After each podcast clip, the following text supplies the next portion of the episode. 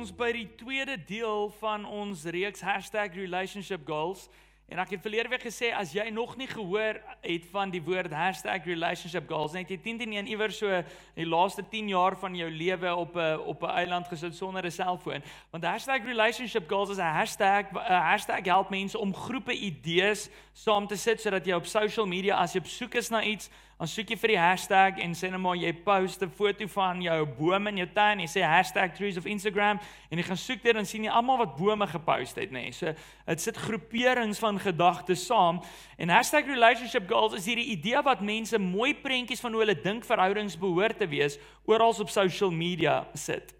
En ons het sê ongelukkig lyk verhoudings in die regte wêreld nie altyd soos wat dit op 'n prentjie lyk nie, nee. Dit lyk baie keer baie baie anderster as wat Hollywood dit voorstel. Hollywood skep 'n mooi idee, social media skep 'n mooi idee, vir die binkies skop altyd op vir daai swinkie, julle weet daai hele storie. En dan kyk ons daarna en dan voel ons baie keer maar soos my verhoudings is nie so mooi nie. My verhoudings is nie so romanties nie. En dan wonder ons of is daar iets fout met ons. Wel in hierdie reeks kyk ons na drie probleme wat alle verhoudings het ongeag of dit uit Hollywood kom of dit op social media is en of dit op jou verhouding in jou verhouding mag wees. En ons kyk na drie antwoorde, drie fondasies vir daai swakhede wat daar ingebou is in ons as mense kan counter. Nou vandag wil ek begin net graag ek weet nie is hier so enige soos rockmusiek fans in die gebou vandag. Dis is 3. So half van mense gaan niks weet nie. Lyk like my met diesel soos een of ander weird bluegrass of folk storie uithaal of of of iets. Maar anyway, wie van julle weet wie was Kurt Cobain? O, vraag, okay, hierdie gaan heeltemal nie werk nie. Okay, so in die 90er jare na die 80s se hard rock music scene met al daai manne in die 90er jare is daar 'n band wat ewe skielik uit die blou te tot voorskyn gekom het en wat die rockmusiek al vir altyd 'n draai gegee het in dit. En dit was 'n band met die naam Nirvana geweest. En hulle leadsanger was Kurt Cobain. Kurt Cobain het klomp musiek geskryf. Hulle het letterlik oornag gegaan van 'n band wat amper nie geken was nie na 'n band wat miljoene CD's verkoop het. So as jy as jy selfs vandag kyk hoe mense aangaan oor flieksterre en oor musieksterre en so as jy 'n paar jaar kan terugdink na die 90er jare hier kom hierdie hierdie band wat net soos half musiek uit die water uitblaas met 'n nuwe styl Kurt Cobain het letterlik as hy nou moes op 'n knoppie gedruk het was daar 10000 mense aan sy voete gewees So baie keer wanneer 'n mens dink oor die lewe en 'n mens kyk na iemand se lewe en 'n mens kyk na sulke tipe mense wat lyk like of hulle al die geld in die wêreld het en al die fame het en al die fortune het, kyk 'n mens na hulle en jy dink hulle moet die ideale lewe hê. Maar ek wil graag vir julle iets lees van die van julle wat nie weet nie in 1994 na hulle ek dink soos 'n paar 'n paar iets soos 3 series opgeneem het, pleeg Kurt Cobain selfmoord op 'n baie jong ouderdom. Soos baie van van daai mense se lewens baie keer gaan. Maar 'n paar jaar later, 'n hele klomp jare later, het iemand gegaan en hulle het sy joernale in die hande gekry en dit dis toestemming gegee dat hulle van sy private journal entries kon publiseer. En ek wil vir julle een lees wat hy 3 maande omtrent 3 maande voordat hy selfmoord gepleeg het geskryf het. En hierdie is wat hy skryf. Hierdie ou met al die mense aan sy voete skryf dit. Hy sê somebody anybody God help help me please. I want to be accepted. I have to be accepted. I'll wear any kind of clothes you want. I'm so tired of crying and dreaming. I'm so, so alone. Isn't there anybody out there? Please help me, help me. Wanneer ek na hierdie ou se storie luister, dan sê ek soos dit, hoekom was jy, hoekom was jy alleen? Hierdie is baie ou gewees wat geboelie is op skool en ehm um, issues gehad het met sekere stelsels en prosesse. Maar hy kom op 'n plek in sy lewe waar jy dink Hierdie ou behoort baie verhoudings in sy lewe te hê. Hy het 'n band om hom, hy het hy het 'n meisie gehad, um, hy het later vir Courtney Love, hulle het uitgegaan. Hy het al hierdie mense in sy lewe, so dit het gelyk wanneer mense van buite af kyk, lyk dit of hulle ver, of sy verhoudings in sy lewe veronderstel is om hom vol te maak of sy verhoudings in sy lewe veronderstel is om hom te laat voel of hy accepted is of hy nie alleen is nie, maar ten spyte van al daai verhoudings skryf hy dat ek is nie ek word nie aanvaar nie, ek is alleen. En as jy gewonder het, as jy dalk hier gesit net soos jy, ek het al in my lewe dalk seker goed beleef, dalk het nog nie so intens beleef nie, maar in 2018 doen die Universiteit van Kalifornië 'n studie en hulle vind uit dat 3 uit 4 mense matige tot intense alleenheid in hulle lewe ervaar. 3 uit 4. 3 uit 4 mense, so 3 kwart van die mense vandag in ons gebou en in Amerika is dinge bietjie anders, maar gewoonlik is mense se patrone, lewenspatrone soortgelyk. 3 kwart van die mense vandag hierdie vertrek ervaar iewers in ons lewe intense alleenheid. En julle dit is waar ons bietjie vandag gesels. Want elke liewe een van ons, elke mens op aarde ervaar iewers in ons lewe een of ander vorm van alleenheid, een of ander vorm van ek word nie aanvaar nie, een of ander vorm van van mense judge my, een of ander vorm van van 'n leegheid in ons lewe van verwerping. En ons probeer baie keer mense in ons lewe sit om daai be belewennisse van my te probeer uitkanselleer. Maar hierso is die probleem wat ons daarmee het en dit is die tweede topik vandag, die tweede probleem wat ons het in verhoudings. Ehm um, Shaul kan julle net vir my help met die slides asseblief. Is dat verhoudings kan nie al jou behoeftes bevredig nie. Verhoudings kan nie al jou behoeftes bevredig nie. Maak nie saak hoe great jou man of jou vrou is nie. Maak nie saak wat se great kinders jy het of wat se vriende in jou lewe het nie. Verhoudings kan nie elke behoefte wat jy in jou lewe het, elke gevoel van eensaamheid, elke gevoel van alleenheid, elke gevoel van leegheid, verhoudings kan nie al daai behoeftes bevredig nie. En ek het net gesit en gewonder hoekom hoekom voel ons so?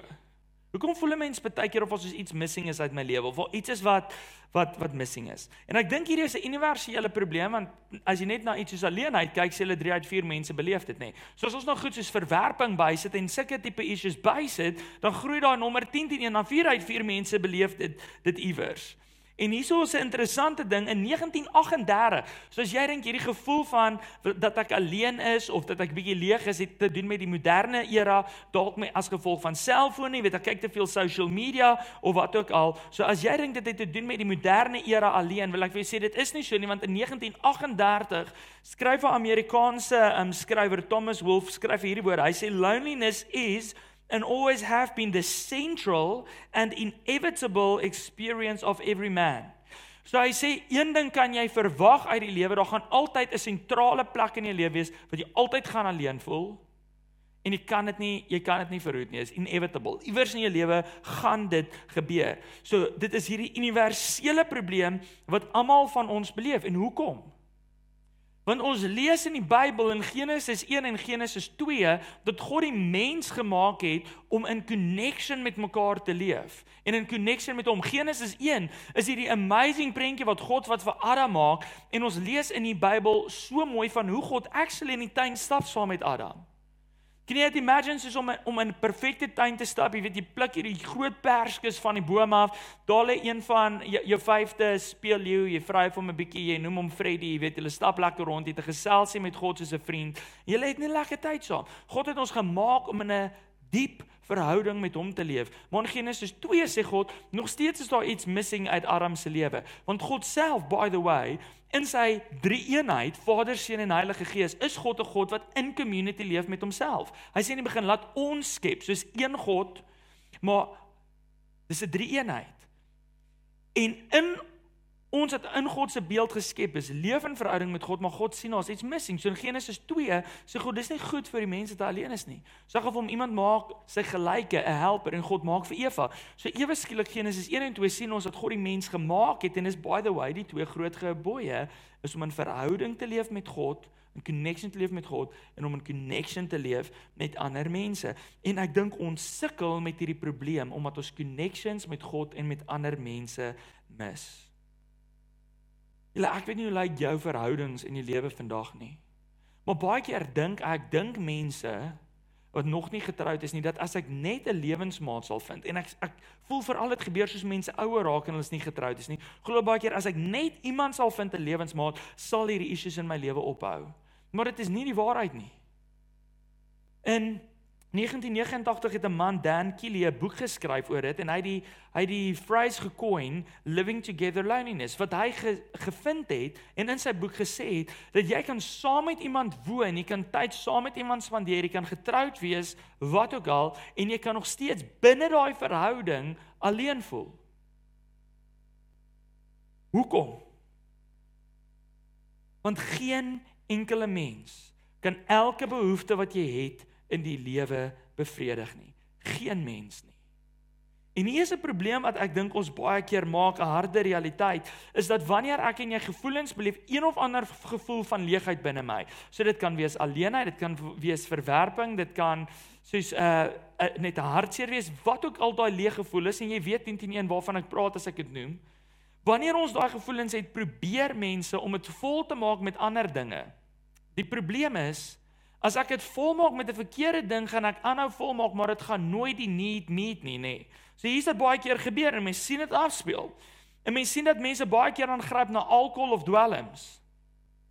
Want hoekom? Ek probeer die gevoel van eensaamheid, ek probeer die gevoel van alleenheid, ek probeer die gevoel van wat se probleme ek in die gesig staar van leegheid, probeer ek onderdruk deur dit te verdrink met iets anders.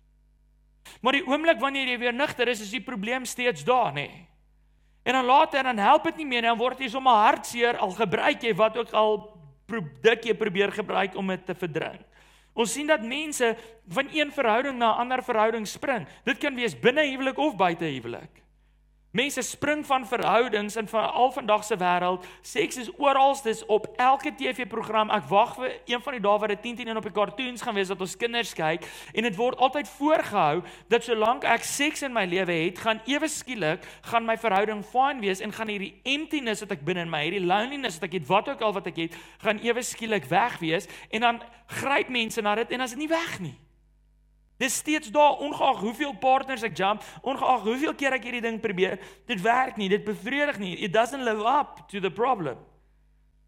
Mense gryp na social media. Want ek voel alleen, so ek dink as ek meer friends kan hê op Facebook of meer followers op Instagram of as ek meer subscribers het op YouTube, dan het ek mos mense in my lewe. Julle daar's 'n groot verskil tussen 'n kontak en ware koneksie met 'n mens. Social media is nie ware koneksie nie. Dis great want ek sien wat my familie doen, jy weet, mense hou 'n bietjie by met mekaar en en staf en mense nie verwyder uit mekaar se lewe nie. Maar dis nie ware koneksie nie. Maar mense gryp na social media en dit skei endorfine af, so ons dink ek voel goed, maar op die ou ende nadat ek na hierdie goed kyk, voel ek nog meer leeg. It doesn't live up to it. Ons gryp na groep experiences. So ek gaan join 'n gym waar ek deel is van 'n klas of ek join 'n meetup groep en ons gaan klim saam Tafelberg of ek ek ek begin een of ander nuwe sport met die hoop dat as ek tussen 'n klomp vriende is of ek speel golf of wat ek al ewe skielik gaan ek nie meer leeg voel nie en dan vind ek ek voel nog steeds leeg, die probleem is nog steeds nie weg nie. En hieso is hoe ek die probleem sien. Wie van julle het iets soortgelyk hierdie gehad toe julle klein was? Ek het nie so enetjie gehad nie. Hier hier is Abigail se, maar ek gaan nou eers hierdie uitkry. So dit is vir my altyd so interessant om vir Abigail, sy's nou 16 maande en om haar te sien speel met hierdie speelding. Oh, kom nou. Hierdie is hierdie is complicated. Jy is selfs so groot mense sukkel. Maar hierdie is hoe ek ons lewe sien. Dit is of wat binne in ons lewe 'n leegheid is, 'n emptiness is en, en jy kan daai leegheid noem alleenheid. Jy kan dit noem verwerping. Jy jy streef dalk daarna om sukses te beleef by die werk want dalk het die lewe vir jou geleer dat wanneer ek achieve, gee mense vir my erkenning. En dan hoop ek dat dit die leegheid gaan wegvat, maar hier is die probleem en hier is dit Abigail dan. Abigail sal so 'n blokkie vat en sy sal hierdie blokkie slaan teen hierdie ding tot sy blou is. Sy het nog nie uitgefigure dat elke blokkie 'n spesifieke plekkie het om te pas nie. Maar hier is die probleem wat ons doen met die lewe. As ek 'n leegheid het wat 'n spesifieke funksie het en ons gaan nou daarby kom want ek glo dit het.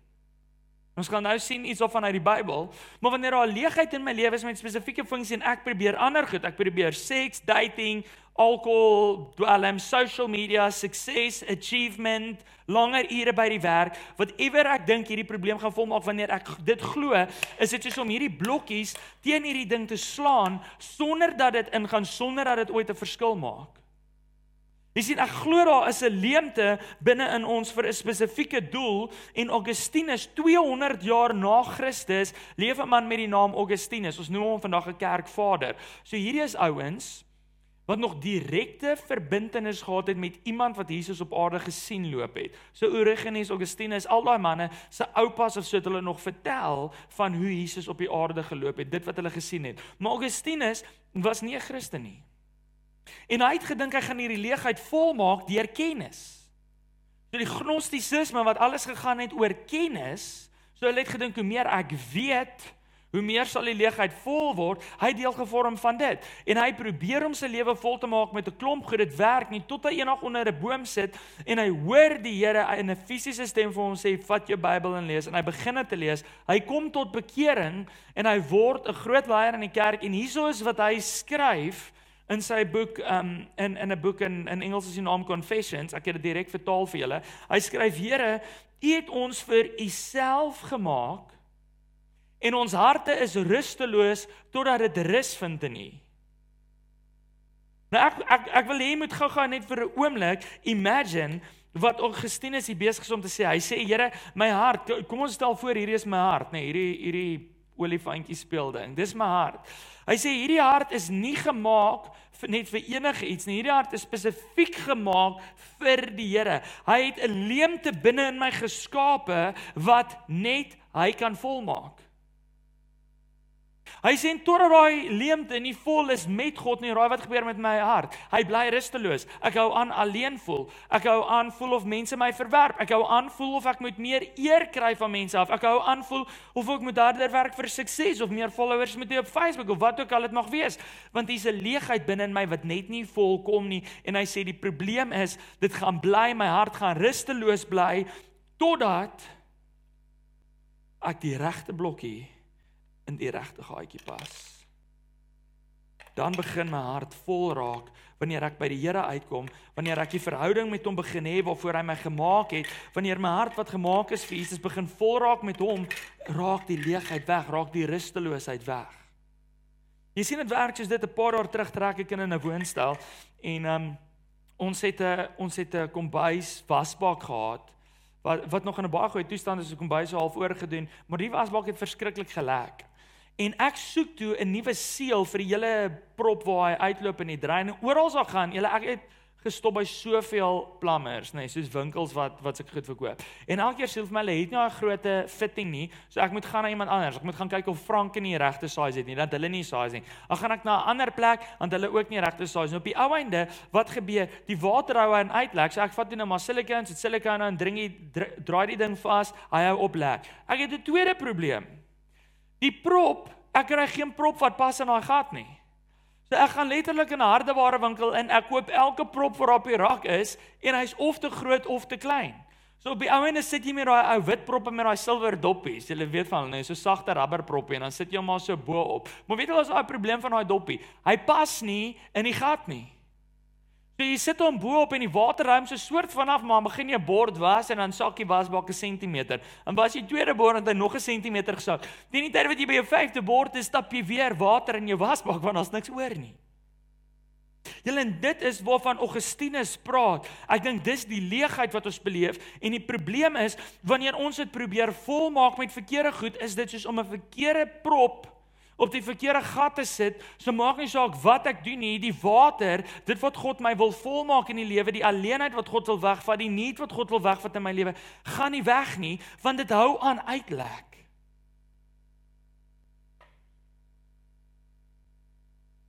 Geen mens kan elke behoefte wat jy het bevredig nie. Maar God kan want hy het ons siele gemaak vir ons vir homself. Hy het ons harte gemaak vir homself. Daar is niets wat ons in ons lewe gaan hê wat mense moet bevredig. Dis kom God vir Eva gemaak het vir Adam. Maar daar's sekere dieper dinge in ons lewe wat geen mens op die aarde ooit sal kan bevredig nie, wat net God kan doen. En ek wil vandag vir jou um twee stukkies saam lees oor oor hoe God ons ons lewe bevredig. En hierdie is so amazing. Die eerste is 'n Psalm, Psalm 107 vers 9. Ek wil hoor hoe mooi jy moet jy moet sien hoe mooi sê Dawid hierdie. Ek gaan net so 'n bietjie kant toe staan til daar kan sien. 100 en Psalm Ek raai se verkeerde een, Psalm 107 vers 9 en ek het dit aangehaal uit die ou Afrikaanse vertaling. Hy sê net soveel mooier. Hy hy kry die essence van hierdie Psalm. Hy sê want God, hy het die dorstige siel versadig. Die siel wat dors is, die siel wat leeg is, die siel wat soek na iets. Hy het hom versadig. Hy het die hongerige siel met die goeie vervul. Filippense 4 vers 19 is nie 'n psalmdigter wat dit skryf nie, maar Paulus skryf 'n soortgelyke ding in Filippense 4 vers 19 tot 20. Hy sê en my God sal in elke behoefte van julle, jou behoefte om aanvaarding te kry, jou behoefte om jou identiteit te ontdek, jou behoefte om nie alleen te wees nie. Hy sê hy sal in elke behoefte van julle ryklik voorsien volgens sy wonderbaarlike rykdom in Christus Jesus. Aan ons God en Vader behoort die heerlikheid tot in alle ewigheid. Amen. Julle hierdie is my twee sulke kragtige verse. Want hy spreek vir my iets aan wat ons almal iewers in ons lewe beleef en dalk is jy op die oomblik op 'n goeie plek. Maar ek wil amper vir jou sê ek wil waarborg dat iewers beleef jy daai leegheid want hier's wat daai studie gesê het net oor alleenheid uit die Universiteit van Kalifornië van ons 20s af begin die gevoel van alleenheid klim, alleenheid klim. In ons 50 saam met menopause en al die goeters wat maar in mense liggaam gebeur, intensify dit gewoonlik en daarna raak dit nog erger wanneer ons ouer raak, mense begin al hoe meer om ons dood gaan, ons begin nog meer alleen voel. So wat hulle gevind het is dat hierdie leegheid wat ons voel, wat ook al se vorm mag wees, net erger raak hoe ouer ons word. So dis nie dat ons wyser raak en iets beter daarmee doen nie, dis soos ons voel net al hoe meer leeg, ons voel al hoe meer alleen, maar die antwoord sê die Bybel vir ons, lê by God wat hierdie dorstigheid, die honger wat my siel het, hy kom maak dit vol. Hy verander dit. En wat amazing is, God kom gee nie vir ons die krummels nie. Hy kom gee nie vir die laaste bietjie van dit nie. Hy kom sê nie, weet jy wat, jy's dalk jou siel is honger of jou siel is dors. Ek gaan vir jou net so 'n druppeltjie water gee nie. Paulus het so amazing in Filippense. Hy sê hy kom versien vir ons volgens sy rykdom. Hy vat die skatte, hy vat die beste van wat hy het. En nie maak nie saak hoe groot jou need is nie, hy kom vul dit met die beste van wat hy het. Wat vir my amazing is van God is dat hy nie net 'n God is wat weet wat ons voel en daarom probeer hy iets daaraan doen nie. Hy is 'n God, ons God is 'n God wat mens geword het Jesus sodat hy kon prakties voel wat ons beleef want Jesus was mens en God op aarde. So Jesus se mensliggaam het beleef wat ons beleef het. So hy weet wat ek en jy voel in daai oomblikke en daarom dien ons 'n God wat nie net dink hy weet wat ons voel nie. Ons dien 'n God wat weet wat ons voel en daarom kan hy op die beste manier voorsien in alles wat ons nodig het. Weet julle dat Jesus ook deur 'n intense gevoel van leegheid en alleenheid gegaan het? Voor Jesus se kruis net voor hy dood is terwyl hy aan die kruis hang verlaat sy beste vriende in die wêreld hom. Die mense op wie hy staat gemaak het verloon hom en hardloop weg en sê hulle ken hom nie. Sy een van sy beste vriende verraai hom nogal met 'n soen En ons dink dit is erg, nee, want dit dit sak rarig as ons vriende, mense wie ons vertrou, ons familie, sulke ouens ons in die rug steek. Maar hier's die erger ding. Terwyl Jesus aan die kruis hang, sê die Bybel, word al die sonde van die wêreld op Jesus gesit. Want onthou, wanneer daar sonde gedoen is in die Ou Testament, sê die Bybel die die prys van sonde, dit wat jy kry in return vir jou sonde is dood. Jy moet doodgemaak word, want God is 'n heilige God. Hy kan nie sonde aanskou nie. So wat het hulle gedoen? Slag 'n bokkie, slag 'n voël. En daai dood cover die sonde wat die persoon gedoen het. Dit was die offer die offers wat hulle in die Ou Testament gebring het. Maar mense hou aan diere slag. The problem is unsolved. So God stuur vir Jesus wat self God is. So Jesus is eh, groot genoeg, is amazing genoeg om die sonde van almal wat in die wêreld al ooit geleef het, almal wat op daai oomblik leef en almal wat nog gaan leef, hy vat daai sonde op homself en in daai oomblik is dit so erg dat God nie meer na Jesus kan kyk nie want die sonde van die wêreld is op hom. God is 'n heilige God. God kyk weg van Jesus af. Hy verlaat Jesus op 'n oomblik en Jesus roep uit hierdie woorde in Matteus 27 vers 64 hy sê my God my God waarom het U my verlaat hoekom het U my alleen gelaat hoekom hang ek hier so in totale leegheid Eendag wil vir jou sê ek en jy kan nie eers begryp wat daai oomblik was wat Jesus beleef het nie want selfs as jy nog nie Jesus volg nie is hy agter jou hart aan Want die Bybel vertel vir ons van 'n God wat wat ons kom soek wat by die hart by die deur van ons hart staan en klop. So jy kan nooit so alleen wees op hierdie aarde soos wat Jesus was op daai oomblik nie. So die grootste vorm van alleenheid, van leegheid wat ooit beleef is, beleef Jesus aan die kruis. Hy beleef verwerping, hy beleef alleenheid, hy beleef leegheid sodat ek en jy nie meer dit hoef te beleef nie. En ons het so baie verse wat ons kan deel oor hoe God ons honger wil kom volmaak, oor hoe God ons dors wil kom les, oor hoe God wil hierdie leegheid uit ons lewe kom wegskeer. Maar ons ons my geen mooier stukkie in die Bybel as Jesaja 49 nie. Hoe amazing is hierdie woorde. Tog Ou Testament, maar God wat hier praat deur die profeet. As jy kan 'n vrou haar eie baba vergeet, haar nie ontferm oor die kind wat sy in die wêreld gebring het nie. Nou ek wil gou pause daar vir 'n oomblik, nê. Jolandi was 16 maande terug nog swanger gewees of 17 maande terug. Vir 9 maande lank en enige persoon wat 'n ma sal wees, dra jy jou kind in jou lyf. En ek kon nie hierdie konsep begryp het tot ons nou ons eie kind gehad het nie. Jy dink jy verstaan dit, maar jy verstaan dit eers wanneer jy 'n kind het. Daar is 'n verhouding, daar's 'n attachment wat nie kan beskryf word nie, nê. So die Here sê dit is eintlik onmoontlik vir 'n ma om 'n kind te vergeet, want daar is so 'n diep koneksie vir die feit dat sy vir 9 maande daai kind in haar in haar in haar in haar moeder skoot dat gevorm is dat dit amper onmoontlik is. Maar dan sê hy hierdie, want ons weet ma's vergeet hulle kinders nie. Ma's gooi hulle kinders weg. Dalk is jy een was jy so 'n kind. Pa's loop uit op hulle kinders. It happens. So God sê, sy is nie veronderstel om dit te kan doen nie, maar dan sê hy verder in vers 15 tweede deel, selfs al sou so iets kon gebeur, ek sal jou nie vergeet nie. Ek het jou naam in my handpalms gegraveer. Weet jy wat lief ek van ons God? Is ek gaan jou nooit alleen laat gaan nie. Ek gaan jou nooit laat met daai absolute gevoel van alleenheid en van leegheid nie. Hy sê nie so naby hoe ek jou voor oë wil hou. Hierso hierso ek jou wil onthou. Hy sê ek, ek graveer jou naam in my hand. Nie ek skryf dit met 'n potlood of 'n pen wat afgevee kan word nie. God sê ek graveer dit in sodat die enigste manier hoe ons naam kan verdwyn voor God se aangesig is as sy hand afgesny word. En daar is niemand in die wêreld, geen mag in die wêreld wat eers naby God kan kom om so iets te doen nie. So God sê elke keer as ek na my hande kyk wat die wêreld geskaap het, elke keer as ek eet elke keer as ek enigiets doen en my hande is voor my, dan sien ek jou naam reg voor my. Altyd in sig van God. En ek wil vandag vir jou sê, as jy dalk leeg voel en jy het gedink mense gaan dit volmaak en ek sê vandag vir jou, mense gaan nie hierdie gat volmaak nie. En jy sê maar hoe God maak dit ook nie vol nie, want ek bid en daar's stilte. Ek soek na God en daar's ons niks.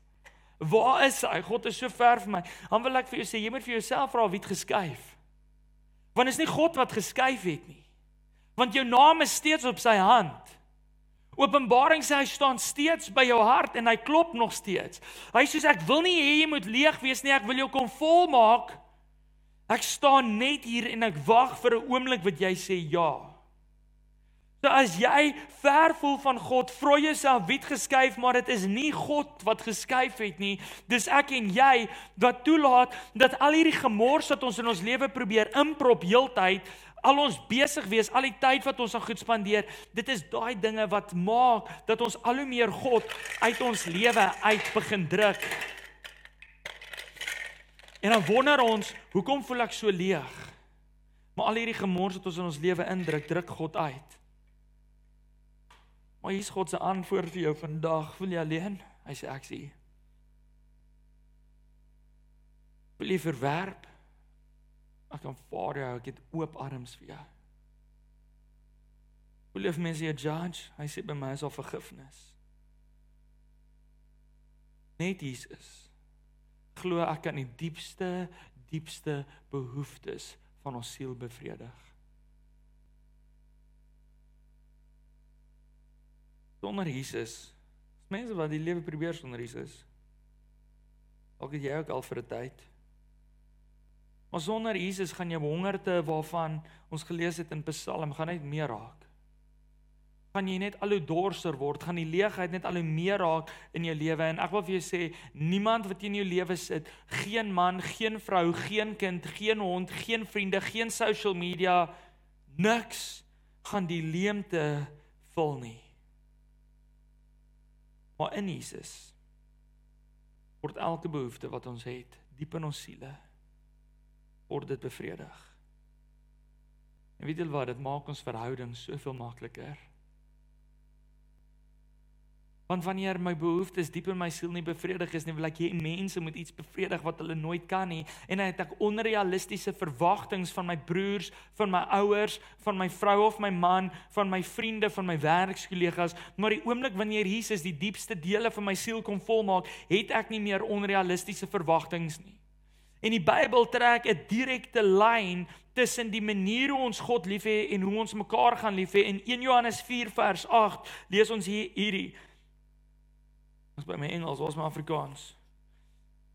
Hy wat nie liefhet nie, het God nie geken nie, want God is liefde. So kom ons sê dit anderster.